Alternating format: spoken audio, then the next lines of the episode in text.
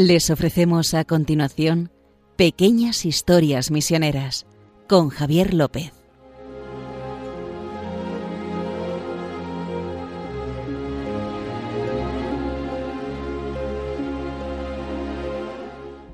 Bueno, estamos una semana más con ustedes, después de haber pasado 15 días sin nosotros, y retomamos estas pequeñas historias misioneras de la mano de Justo Amado. ¿Qué tal, Javier? Vamos a eso, a pequeñas historias misioneras. Y yo con él pues vamos a tener otro programa, como avanzamos hace 15 días, y vamos a seguir hablando de Santa Teresita de Lisieux. Y hoy nos iremos a Wuhan, que está muy de moda. Pero no no vamos a hablar de eso. ¿Y qué nexo hay entre Santa Teresita de Lisieux y este país que es China, y la ciudad de Wuhan? Sí. Y otros más personajes como el primer Martín chino, que es Perboyre. Pero ya lo haremos más adelante, porque vamos a ir justo, si quieres, al inicio. Sí, vamos a ir, porque la pregunta de fondo, Javi, es ¿por qué Santa Teresa del Niño Jesús y de la Santa Faz, nuestra Teresita, es la patrona de las misiones? Ese es el fin de este programa. Y es lo que vamos a ir deslumbrando. Sí. Pero antes, déjame que les recuerde el correo electrónico que tenemos para que nos manden alguna sugerencia o alguna cosa, si les gusta o no el programa. Tenemos el correo electrónico que se llama historiasmisioneras@radiomaria.es. historiasmisioneras@radiomaria.es. Que sepan que también el podcast, en el podcast de Radio María, pueden escuchar este programa cuando quieran. Entonces vamos a entrarnos, si te parece justo o no, en Santa Teresita de Lisieux, patrona de las misiones. ¿Por qué lo es, no? ¿Por qué lo es? Bueno, nosotros les estamos hablando desde las obras misionales pontificias, el famoso Domun, Infancia Misionera, la obra de San Pedro Apóstol, etc. Entonces, cada uno puede decir, pues fue patrona de las misiones por muchas razones. Nosotros vamos al origen. Pues porque ya de niña estaba interesada en las misiones. Uh-huh. O sea, por si no lo saben, el 12 de mayo de 1882, cuando tenía 8 años, uh-huh, ¿sabes? A Santa Teresita de Lisieux pues le dio por sumarse a la infancia misionera. Uh-huh. O sea, se hacían en aquella época, para ser de infancia misionera te inscribían, uh-huh, y entonces existe el documento donde una tal Therese Martin, uh-huh, nuestra Teresita, pues se inscribe como niña para rezar por las misiones, etcétera. O sea, para hacer... O sea, empezó para que la gente sepa, en la Santa Obra de Santa Infancia, la que fundó Forbin-Janson, sí. Fue un obispo de... Uh-huh. Bueno, era un monseñor, ¿no? Uh-huh. Que estaba en París. Y entonces, y quiso adaptar lo que era el Domun, la obra de pontificia, uh-huh, de la propagación de la fe, en aquella época no era pontificia, no, la quiso adaptar a los niños. Uh-huh. Y de hecho habló con Pauline Jaricot. Y dijo, oye, ¿cómo quiero hacer algo con los niños para implicarlos en las misiones? ¿Por qué? Porque venían muchísimos relatos de China, uh-huh, y aquí ya acabaremos en China después. Venían muchos relatos de China porque existía una mala costumbre en China, que era lo de la exposición de los niños. No, exposición no en el sentido positivo, sino que los abandonaban. Las familias, cuando no podían mantener a un niño, sobre todo a las niñas, uh-huh, las abandonaban. Y entonces, pues había misioneros que literalmente iban con un mulo y unas alforjas recogiendo niñas en algunas zonas de China. Esto dice, bueno, eso es una visión... No, vamos, ¿qué se creen ustedes que hacían los romanos? No. O sea, los romanos, si el pater familias no reconocía a la persona, pues la abandonaba. Hay hasta obras de teatro que hablan de eso, de la exposición de niñas, sobre todo. Entonces, son prácticas terribles, ¿no? Y entonces, esos relatos llegaban a París y Forbin-Janson pues decía, pues vamos a movilizar a los niños para que ayuden a los niños. Es el lema. Que es, en el lema de infancia misionera, uno de esos niños se llamaba Teresa, uh-huh, Santa Teresa, del Niño Jesús, que es patrona de las misiones. Y esto nos lleva... Ah, Notre Dame puede ser. Sí, sí, ahora que... O me estoy avanzando un poco. No, vamos a Notre Dame. O sea, tuvo tanto impacto porque, uh-huh, lo que pedía Forbin-Janson a los niños era una cosa muy, muy pequeña. Era rezar todos los días una oración, uh-huh, y al mes dar una monedita. O sea, que fuera primero lo más importante, espiritual, y después una monedita. que sobre todo la monedita tenía que ser de renuncia. O sea, yo he renunciado a comerme unas chuches y entonces pues eso es lo que doy para las misiones. Uh-huh. Así es, ese era el... Los, y entonces, niños ayudan a los, claro, niños. Los niños ayudan a los niños y entonces, claro, la verdad es que les tuvo muchísimo éxito. Tan es así que le dejaron a la Santa Infancia, porque se pensaba, claro, ¿por qué hacen los niños estos? Porque tienen que imitar al niño Jesús. Por eso es la Santa Infancia del niño Jesús. Uh-huh. Es lo que estamos inventando. Por eso era la obra de la Santa Infancia. Entonces, los niños hacían como el niño Jesús, se ponían, eran conscientes de que tenían que hacer algo, y entonces le dejaron una capilla lateral de Notre Dame. Uh-huh. O sea, les dejaron mucho antes de que llegara unas reliquias que hay allí, uh-huh, que son las reliquias de otro niño de Infancia Misionera, sí, que es posiblemente uno de los primeros niños que se sumaron también en China, uh-huh, a esto de la Infancia Misionera, a rezar y a dar su monedita, que se llama Pol Chen. En realidad es San Pol Chen. O sea, es Pablo Chen. Pablo Chen, sí, Pablo, sí, perdón que me sale la francesada, ¿verdad? San Pablo Chen. San Pablo Chen. Entonces tiene una capilla que cuando hubo el incendio de Notre Dame, sí, no le afectó. Pero si usted... Fue de las pocas que no salió afectadas. Sí, sí.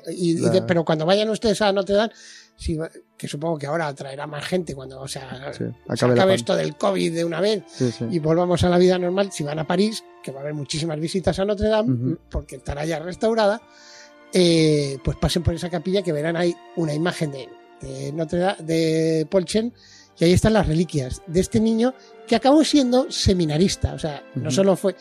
Vamos, que vidas paralelas, eso de Santa Teresa, sí, que acaba después de Carmelita, y Pol Chen, que acaba después de seminarista, y lo que pasa es que fue martirizado.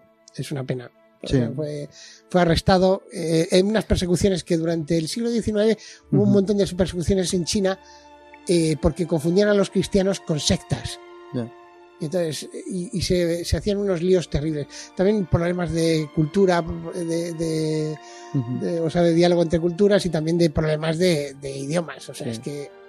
Murió decapitado con otro compañero seminarista, ¿no? Dos, sí, cristianos y un cocinero. Sí. Eso, o sea que...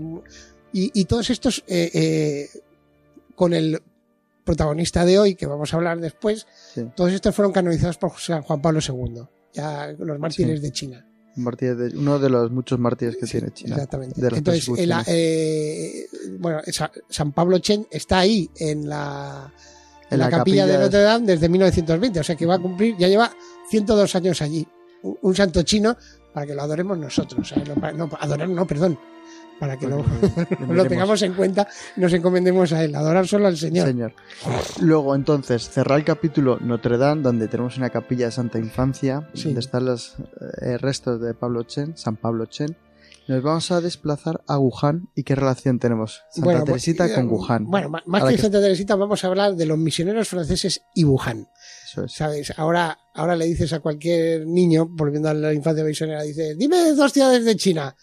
Pues yo creo que antes que Pekín, la capital, que a veces en, sí, geografía estamos un poco peces, ¿cuál es la capital? Pues te dicen Wuhan seguro. Y luego Beijing. Desgraciadamente se ha hecho muy famosa con esto del COVID, uh-huh, Wuhan.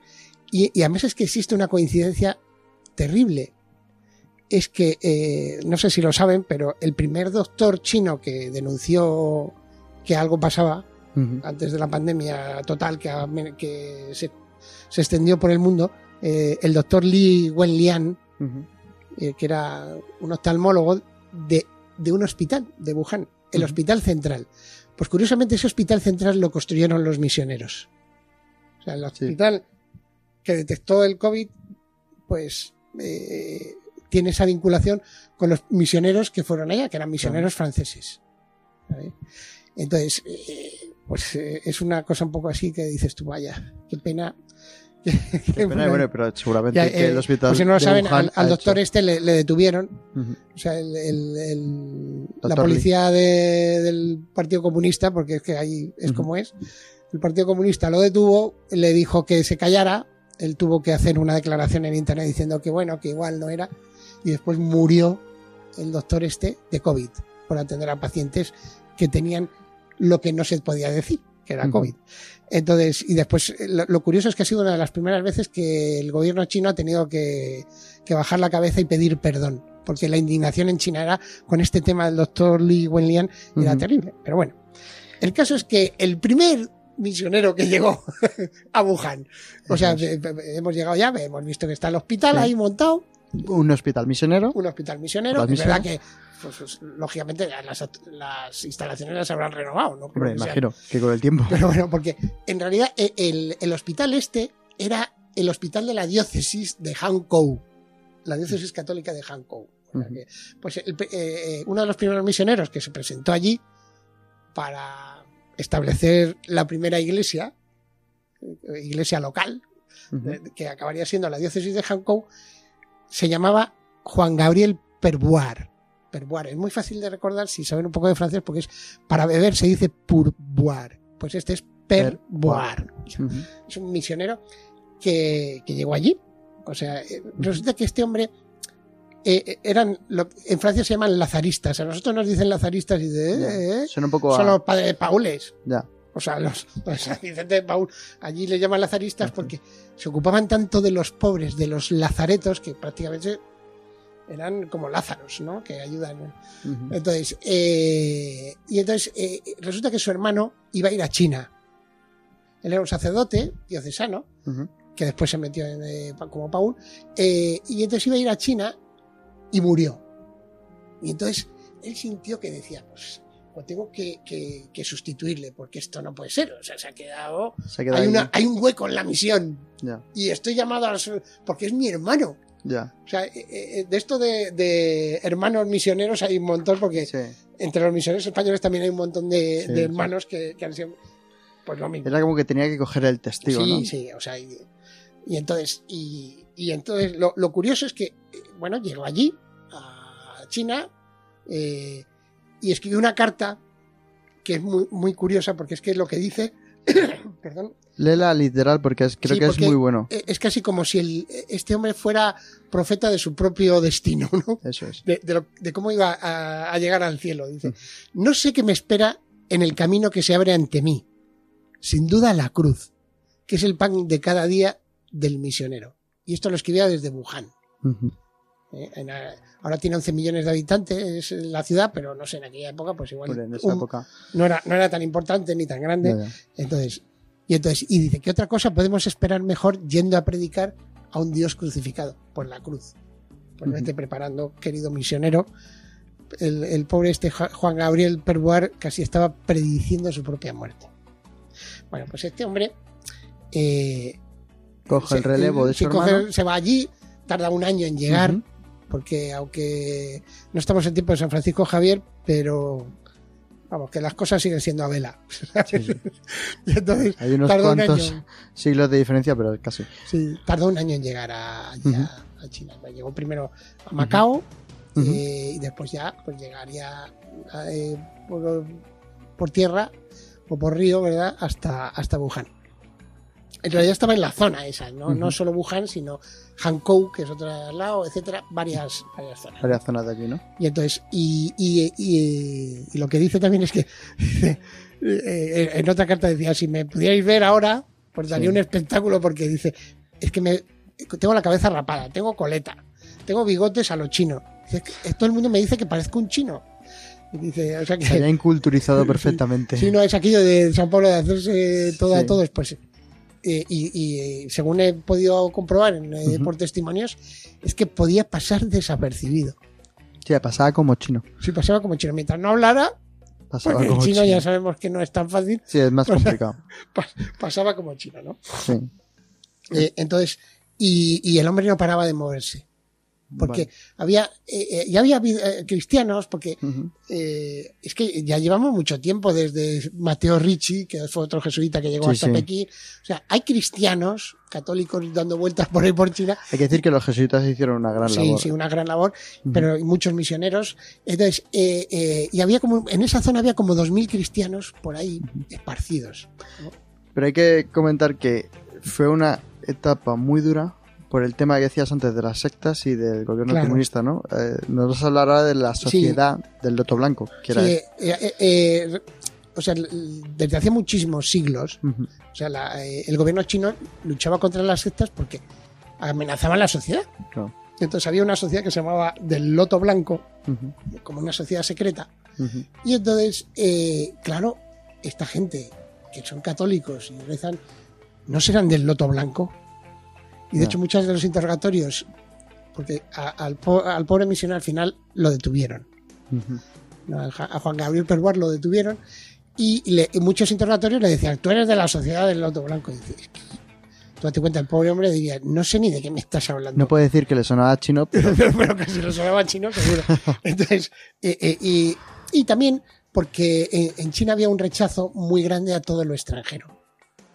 O sea, wow. Bueno, es una cultura muy cerrada. No, sí, no, pero también le pasó un poco como, o sea, todos los países asiáticos, el afán expansionista de Europa, que al final China acabó siendo una especie de sucursal de casi todos los países europeos, que tenían su zona de influencia y vamos, está la guerra del opio de los ingleses que les metían el opio para que se drogaran, quisieran o no, ¿sabes? Lo has dicho de forma muy coloquial, lo de zona de influencia, por no llamarle colonia. O... No, porque no, en teoría no eran colonias como en África, que pero bueno, peor, en fin. Pero entonces, el rechazo a lo extranjero, pues eso fue...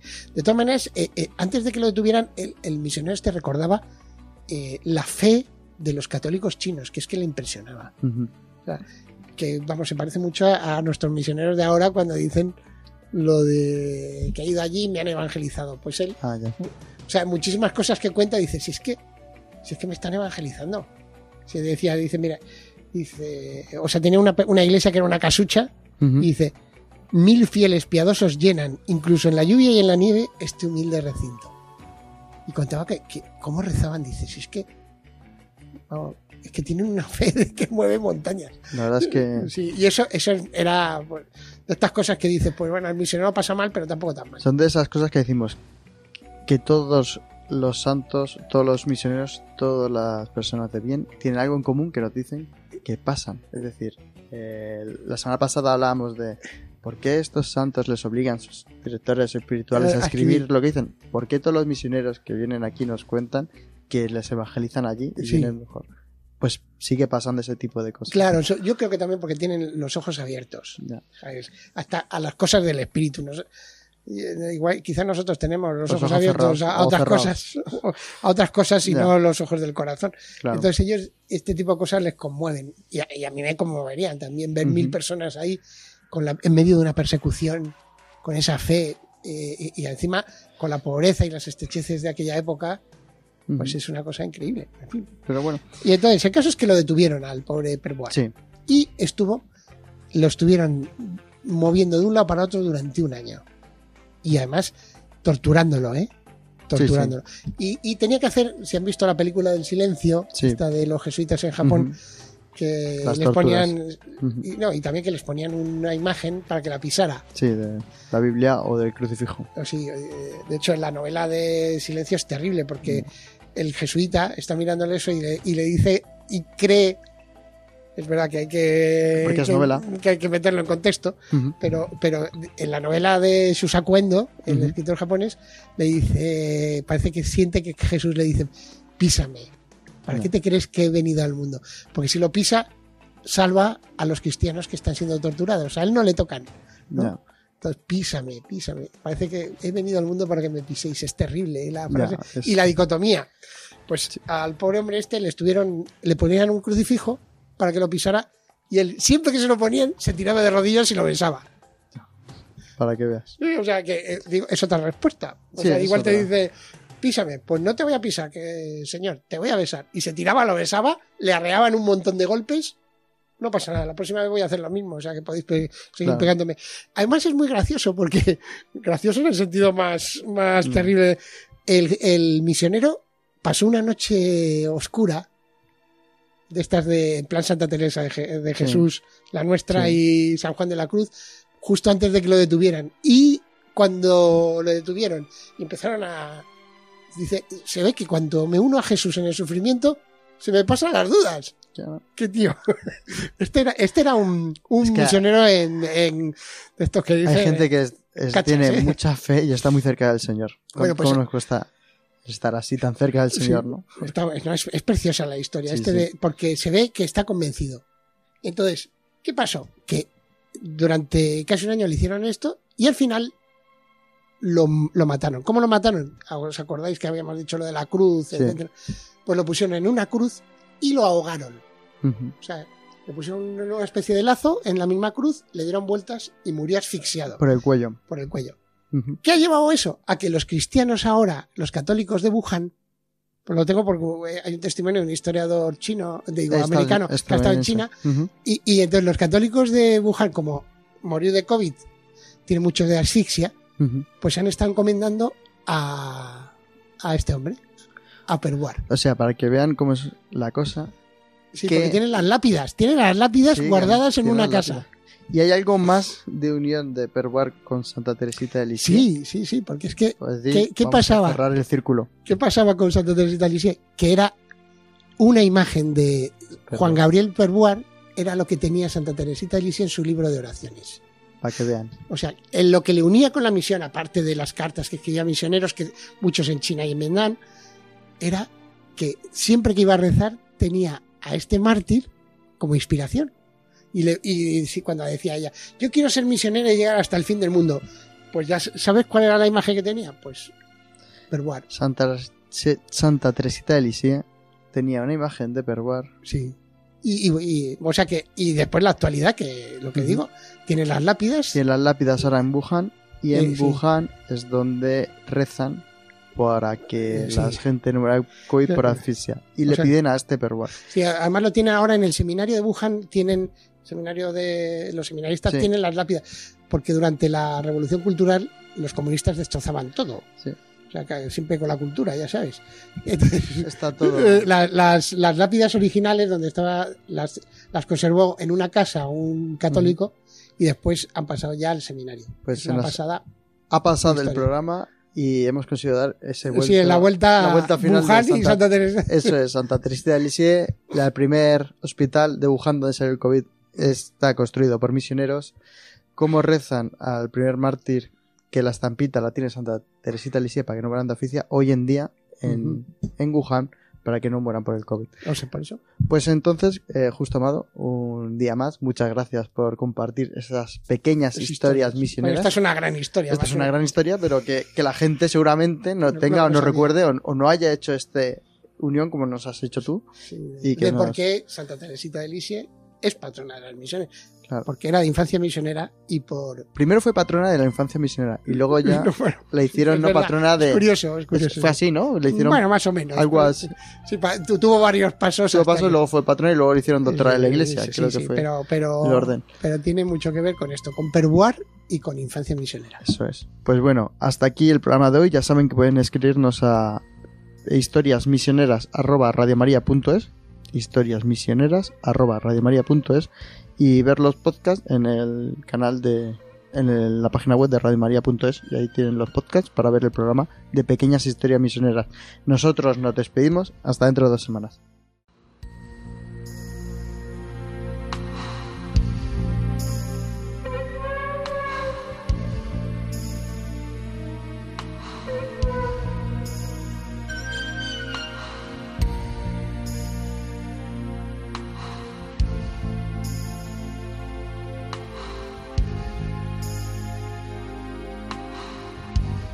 Han podido escuchar en Radio María Pequeñas Historias Misioneras, un programa dirigido por Javier López.